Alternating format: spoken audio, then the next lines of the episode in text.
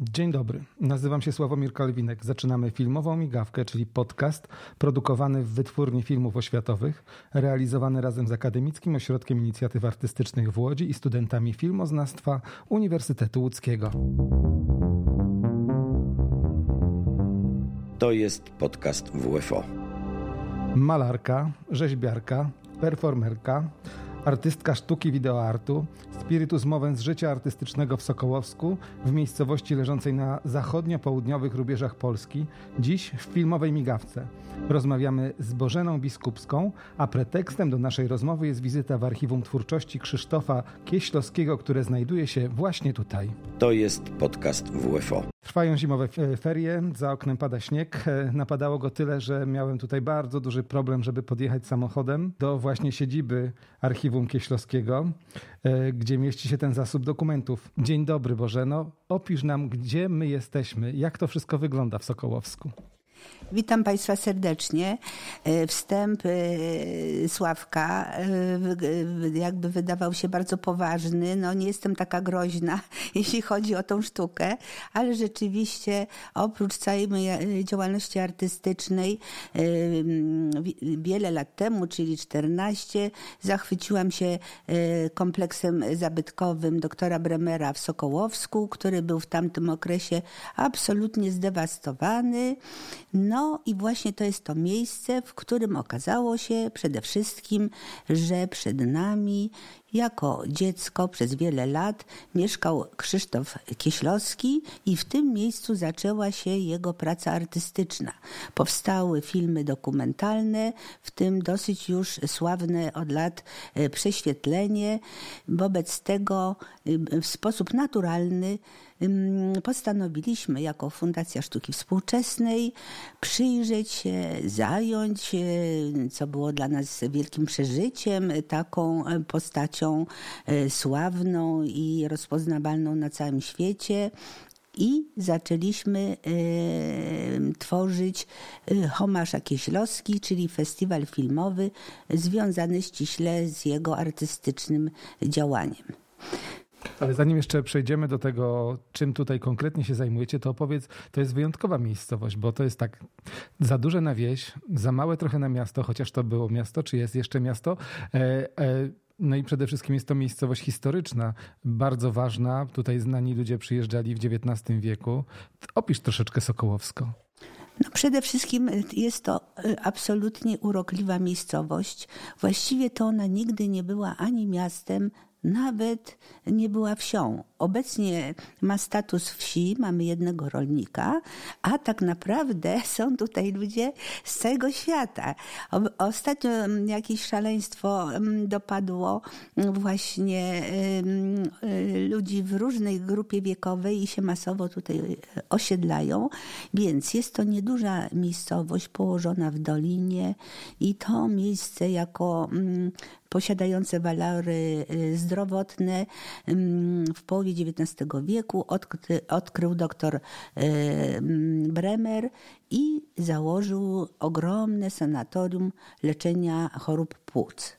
Oprócz niego jeszcze kilkunastu innych y, przedsiębiorców postawiło y, równie wielkie albo trochę mniejsze mm, budowle i to było właśnie słynne miejsce i prawdopodobnie Tomasz Mann był właśnie w dawnym Gerbersdorfie, czyli obecnym Sokołowsku i tutaj wyraźnie czuje się mm, jakby atmosferę czarodziejskiej góry. Szczególnie chodząc po salach takich jak leżakownia, czy jadalniana sala, czy biblioteka.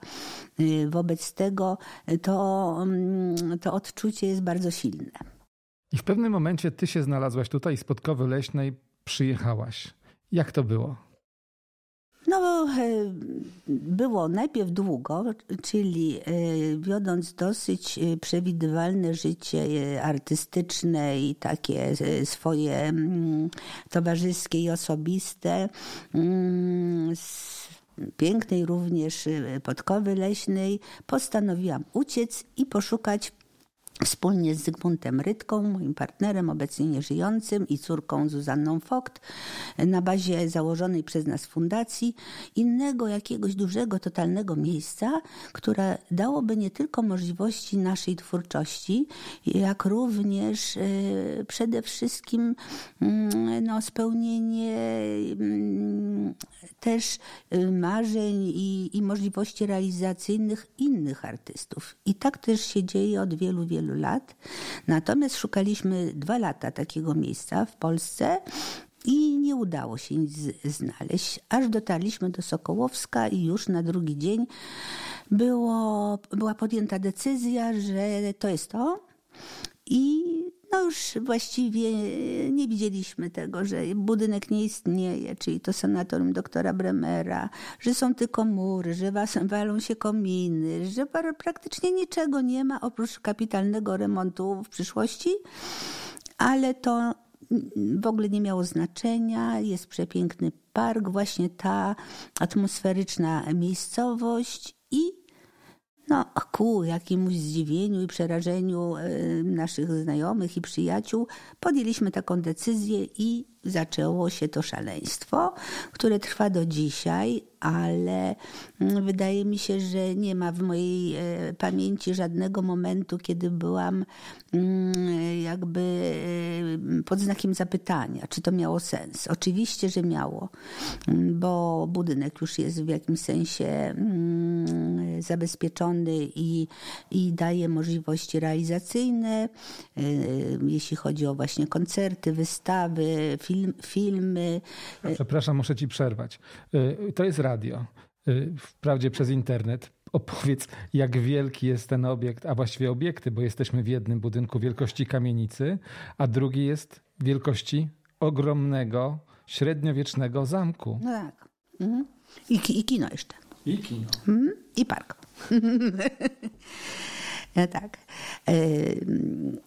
kompleks y, zabytkowy, czyli to sanatorium, y, no jest to właściwie no, praktycznie niewyobrażalna skala bo to jest y, obszar 6-7 tysięcy metrów kwadratowych, to są wysokie kubatury, to są duże sale, y, klatki schodowe, więc skala tego budynku robi wrażenie.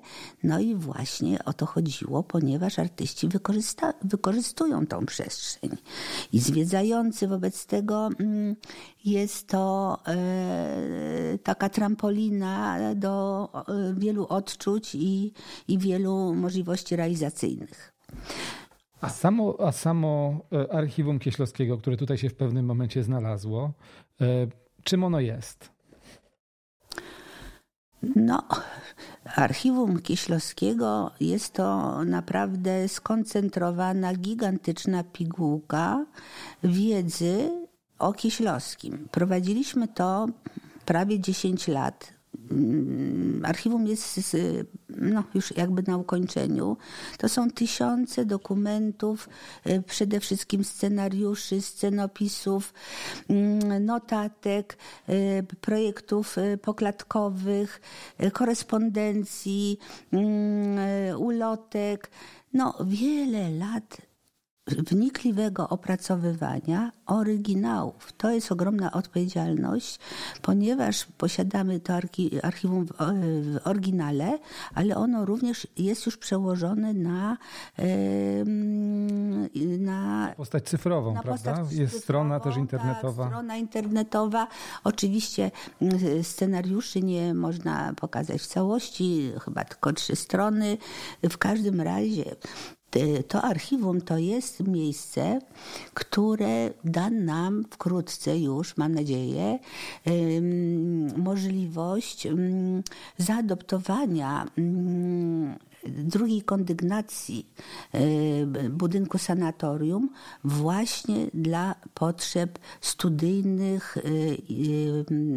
i pracy jakiejś innej twórczej na bazie tego archiwum. Przypomnijmy, że strona, o której mówisz, e, nosi nazwę www.kieślowski, tak jak kieślowski.com i tam możecie Państwo znaleźć właśnie te wspomniane e, scenariusze, między innymi tutaj trzy kolory, widzę pierwszy, który mi się rzucił w oczy, dużo różnych niezrealizowanych również projektów Kieślowskiego, bo on był płodnym twórcą, który nie wszystko nakręcił, co wymyślił.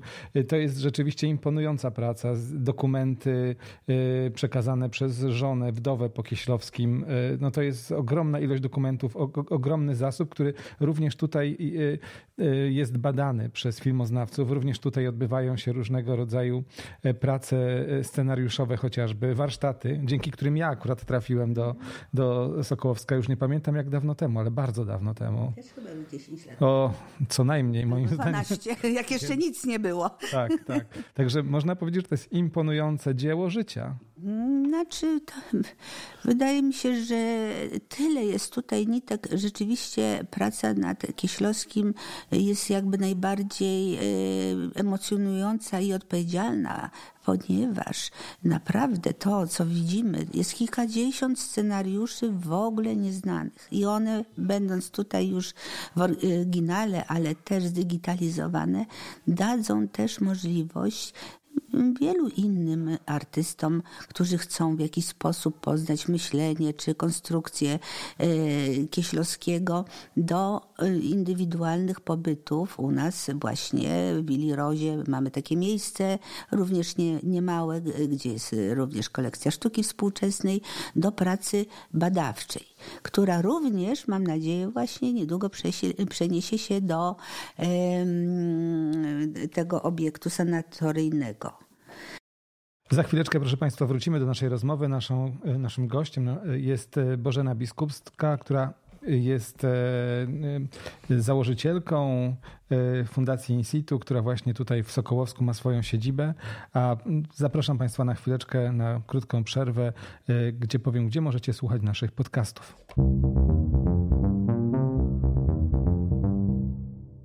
A naszych podcastów możecie słuchać na platformie YouTube, Spotify, Apple Podcast, Google Podcast oraz na stronie Akademickiego Ośrodka Inicjatyw Artystycznych. Odnośniki znajdziecie na stronie www.com.pl łamane podcast lub, na, lub w opisie odcinka. Zapraszamy do subskrybowania i słuchania naszych produkcji. Przypominam, że każdy odcinek można wyszukać w internecie w każdy czwartek około godziny 18. Zapraszam. A my jesteśmy w Sokołowsku i wracamy do rozmowy z Bożeną Biskupską, która nas tutaj właśnie gości naszą filmową migawkę. E, Kieślowski. Kieślowski to jest oczywiście tylko jedna, jeden z aspektów pracy, chociaż e, w Fundacji Instytu, chociaż muszę powiedzieć, że w Łodzi, e, z której tutaj przyjechałem i reprezentuję wytwórnię filmów oświatowych właśnie z Łodzi, wystawa była prezentowana. Jak to się stało, że Kieślowski trafił do Łodzi, do Narodowego Centrum Kultury Filmowej? No nie mógł nie trafić. w tej chwili e, nie mógł nie trafić, dlatego że właśnie to było, zdaje się, kontynuacją wystawy mm, na Saint-Lazare w e, Paryżu z okazji 80-lecia rocznicy jego urodzin. I wtedy realizowaliśmy potężną wystawę, znakomicie przyjętą właśnie w Paryżu. I ona później również e, trafiła w, w części i do Łodzi. I również jest obecnie część tej wystawy prezentowana w naszym muzeum w budowie w ubiegłym roku y, otwartym no, w stałej już ekspozycji. A jeszcze ludzie są tutaj, którzy łączą nasze miasta, prawda? Bo przecież Diana jest, e, Diana Dąbrowska. No, Diana Dąbrowska e, znakomicie się jakby sprawdza, ale też jest no, e, taką energią, która mm, wiąże Kieślowskiego właściwie z kinematografią mm, ogólnoświatową. Ostatnie festiwale, które prowadziła jako kurator, no właśnie świadczą o tym, jak ona jako młoda osoba i młody kurator, ale z dużym doświadczeniem potrafi powiązać przeróżne właśnie koncepcje i y, znakomicie przeprowadzić y, właśnie te ostatnie festiwale. Także to jest duża zasługa. Właśnie, festiwale. Czym jest Omarz A. Kieślowski? Czyli w hołdzie Kieślowskiemu można by było powiedzieć chyba, tak? Właściwie chodziło nam o to, żeby jego postać była ciągle mm, żywa, ale nie z taką e, ogromną estymą, żeby pokazać jak e, jak jego e, koncepcje artystyczne są aktualne. Wobec tego nie tyle w hołdzie, tylko na dziś. Kieślowski na dziś, że on jest obecny zazwyczaj jednym filmem, albo jednym filmem fabularnym i jednym dokumentem, natomiast cały festiwal jest po, poświęcony sztuce światowej, kinowej, filmowej. Mm, także no, taka jest y, silna koncepcja i stąd też potwierdzenie, y, że to ma wartość, ta, taka, takie myślenie kuratorskie, ponieważ y, świadczy o tym publiczność, która no, ostatnio masowo bardzo intensywnie uczestniczy w tych festiwalach. A właśnie, jakbyś mogła jeszcze wymienić, jakie festiwale organizujecie, za czym wy stoicie, bo tak naprawdę tych e, aktywności jest bardzo dużo. No bardzo dużo. My przede wszystkim e, ze mną na czele e, no, stoimy za sztuką. Wobec tego, jakie formy ona przyjmuje, to jest już później zupełnie inna y, sytuacja. Więc co? Najpierw jest y, y, ten mm, festiwal Konteksty. To jest działanie performatywne, efemeryczne, ale też budowanie obiektów. To jest działanie e, z ciałem, to jest pisanie e, specjalnych jakichś e, tekstów. No, przeróżne formy wypowiedzi, również w tym też są działania mm, dźwiękowe. Następnie Sanatorium Dźwięku. Tutaj gromadzimy ogromną rzeszę wspaniałych artystów z całego świata. Zresztą wszędzie wszędzie, wszystkie nasze festiwale y, też się tym charakteryzują, że mamy uczestników międzynarodowych z bardzo dużą reprezentacją właśnie zagraniczną. I to jest y, ta wymiana myśli, wymiana dzieł, wymiana zachowań.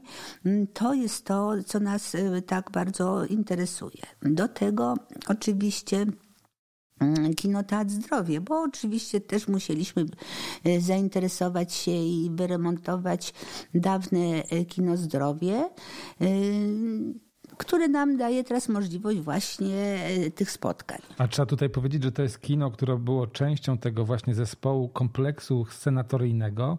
Tutaj właśnie przychodzili kuracjusze, między innymi tutaj przychodził też młody Kieślowski, który tu się właśnie zaraził kinem, więc to jest bardzo ważne kino na mapie innych kin w Polsce, no bo chociażby dlatego, że Kieślowski tam zaczął swoją przygodę z kinem. Tak, y, to kino też y, no, ma przepiękną atmosferę, bo powstało w drugiej połowie XIX wieku jako oferta dla kuracjuszy, ale teatralna, bo wtedy jeszcze kina nie było. Natomiast Śląski pojawił się prawie 100 lat później i już, a mieszkał vis-a-vis -vis kina, więc jako dziecko y, no bardzo był zaciekawiony, co to takiego jest jest i y, i tam też pierwsze swoje realizacje no, pokazywał publiczności. Także to kino jest ściśle z nim i, i z jego osobą związane. Ale to nie wszystkie e, aktywności, które, które organizujecie, no bo są jeszcze inne festiwale. E, Międzynarodowy Festiwal Sztuki Publicznej chociażby. No tak. Y, przede wszystkim teraz mamy mm, bardzo y, ważnym jest y, dla nas takie działanie, że przyjeżdżają do, do nas rezydenci ze swoimi koncepcjami artystycznymi, czyli po prostu nie wiemy, co będą robili. Na przykład piszą scenariusze albo tworzą jakieś koncepcje dźwiękowe. No po prostu pracują tutaj mm, dla własnych potrzeb, bo są ku temu różnorakie warunki. No, ostatnio też y, dosyć dużo energii mm, i jakby no, jakby to dobrze określić, nawet trudno mi jest to powiedzieć, bo to jest ciągle niewiadoma. Jest współpraca i z artystami, i z osobami z Ukrainy, i z Białorusi. I to już prawie dwa lata mamy takie mm, kontakty i obecność właśnie artystów y, ukraińskich i ich realizacjami. Więc to jest jeszcze kolejny taki nurt zupełnie specyficzny. Sanatorium Dźwięku.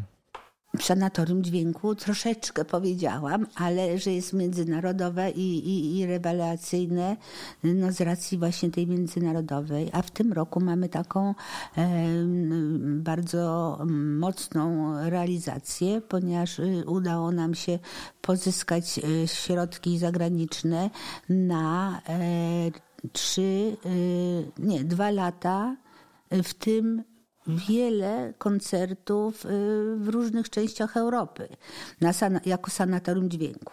Czyli bardzo międzynarodowa nasza obecność w, w Europie. Mimo to nie jest lekko, chociażby dlatego, że samo odbudowanie tej tkanki budowlanej to jest przecież zadanie na pokolenia, moim zdaniem. A jakoś sobie musicie radzić. Jak wam się to udaje? Znaczy, wydaje mi się, że na pokolenia to nie, bo to wszystko zależy od y, finansów.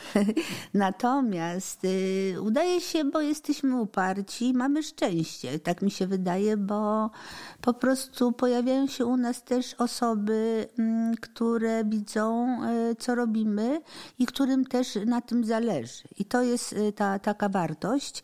Mm, natomiast niewątpliwie mogłoby to wszystko przyspieszyć, ponieważ mamy ściśle przemyślaną koncepcję i na przykład pojawienie się już y, całego działu filmowego na drugiej kondygnacji w Sanatorium Dźwięku y, wymaga tylko pieniędzy, bo to jest wszystko już i sala wystawowa, i jest sala konferencyjna na przepięknym y, strychu, y, nie wiem, 16 metrów y, ma więź badachowa historyczna. To wszystko jest w stanie surowym i teraz, żeby tam przenieść archiwum właśnie z Willi Rozy do, na drugą kondygnację, żeby tam był dział związany z pisaniem scenariuszy, scenariuszy i innych mm, prac artystycznych. Mm, to wszystko ma już nadany jakiś rytm, tylko chodziłoby o y, to, żebyśmy mogli więcej pozyskiwać dofinansowań. Stąd też zawsze, no niestety mm, muszę jakby zwracać się do wszystkich y, czy słuchających, czy chodzących i oglądających Y, nasze tutaj poczynania o możliwość no, wsparcia nas w tych działaniach. Jak będzie w przyszłości wyglądało Sokołowsko, Archiwum Kieślowskiego i fundacja, którą prowadzicie razem z Zuzą? Mm. No dobrze będzie wyglądało, nie może być inaczej. Będzie piękne. Potwierdzeniem jest chociażby w tym roku osadzenie około 60 gigantycznych okien e, właśnie w części południowo-wschodniej. Więc ja byłabym dobrej myśli, gdyby nie świadomość, że czas galopuje bardzo i y, są jeszcze partie budynku, które by trzeba błyskawicznie zabezpieczać, a inne z kolei otwierać dla publiczności. No cóż, no, marzenia są zawsze e, silne i, i, i, to, i to nasze marzenie o tym miejscu, a też potwierdzenie w ilości artystów, którzy chcą tu pracować, w ilości publiczności, którzy, e, która chce te specyficzne, trudne nieraz, efemeryczne rzeczy oglądać i w nich uczestniczyć, uczestniczyć jakoś y, potwierdza to, że ja mimo mojego wieku i wydawałoby się, że powinnam już się trochę wycofać z tego wszystkiego, to nie mam zamiaru. I, i, i widzę to jakoś pozytywnie. I tego właśnie Ci życzę. Życzę Ci też, żeby powstał film o tym miejscu, bo wydaje mi się, że tutaj nasza rozmowa też do tego zmierzała wcześniej, przed włączeniem mikrofonów, ponieważ e, Magdalena Bakanowicz, Twoja koleżanka, doczekała się swego czasu takich filmów. Jej prace są pokazywane chociażby w Tate, e, e, w Tate Modern w Londynie, o czym możecie Państwo posłuchać wcześniejszego odcinku, odcinka filmowej Migawki. A ta sztuka, o której rozmawiamy, akurat moim zdaniem wymaga udokumentowania również w postaci filmu. No niewątpliwie, bardzo z racji tej, że przygotowuję bardzo dużą wystawę e, swoich obiektów, e, takich praktycznie monograficzną wystawę mm, z 40 lat mojej działalności e, i nie posiadam, jeśli chodzi o mnie, o moją twórczość filmu takiego przekrojowego, no warto by było coś takiego stworzyć. Ja wiem. No, twoje dokonania są imponujące. Każdego z Państwa zachęcam do tego, żeby zobaczyć chociażby w Wikipedii, bo to po prostu robi wrażenie, ogromne wrażenie, na mnie przynajmniej. Mm. No tak, tam y, jest film od materii do materii. On pokazuje przede wszystkim urodę tego obiektu. Zachęcam Państwa do zobaczenia tej skali. A w tej skali również niemałe moje rzeźby y, y, funkcjonują, są w różnych miejscach, w różnych salach umiejscowione właśnie. Ja chodzę i opowiadam, dlaczego, jak powstawał dany cykl, skąd się wzięła jakaś myśl. Nie są to małe realizacje ale y, świetnie współgra cały obiekt historyczny z tymi moimi nowoczesnymi formami. Dlatego serdecznie Państwa zapraszamy do Sokołowska, do Fundacji In Situ, y, do, do Bożeny właśnie tutaj biskupskiej, do Zuzanny Vogt, y, które są no, po prostu głową tej całej fundacji, o której wspomniałem. One są inicjatorkami wielu różnych działań twórczych i to jest piękne miejsce poza tym. Naprawdę piękne. To prawda. Dziękuję Państwu, dziękuję Ci Bożena za rozmowę. Dziękuję również. To był podcast Filmowa Migawka. A my już z, z, Państwem się żegnamy. Tym razem nasza filmowa migawka dobiega końca. A filmowa migawka to seria podcastów, e, nie tylko rozmowy z twórcami związanymi z wytwórnią filmów oświatowych, znanymi w Polsce i na świecie reżyserami, operatorami czy innymi osobami związanymi z branżą filmową. To również spotkania ze studentami Łódzkiej Szkoły Filmowej i innych szkół filmowych oraz artystycznych, e, którzy dopiero e, z młodymi artystami, którzy wchodzą w świat wielkiej kinematografii, ale też sztuki. Poznajemy edukację edukatorów filmowych, poznajemy ludzi występujących na festiwalach e, różnego rodzaju, w tym filmowych, a dzisiaj jesteśmy w miejscu, który łączy w sobie wiele różnych dziedzin sztuki. Naszym gościem była pani Bożena Biskupska z Sokołowska z e, Fundacji In Situ. Zapraszam Państwa serdecznie do tego miejsca, bo naprawdę warto tutaj przyjechać. Do usłyszenia za tydzień. To był podcast Filmowa Migawka.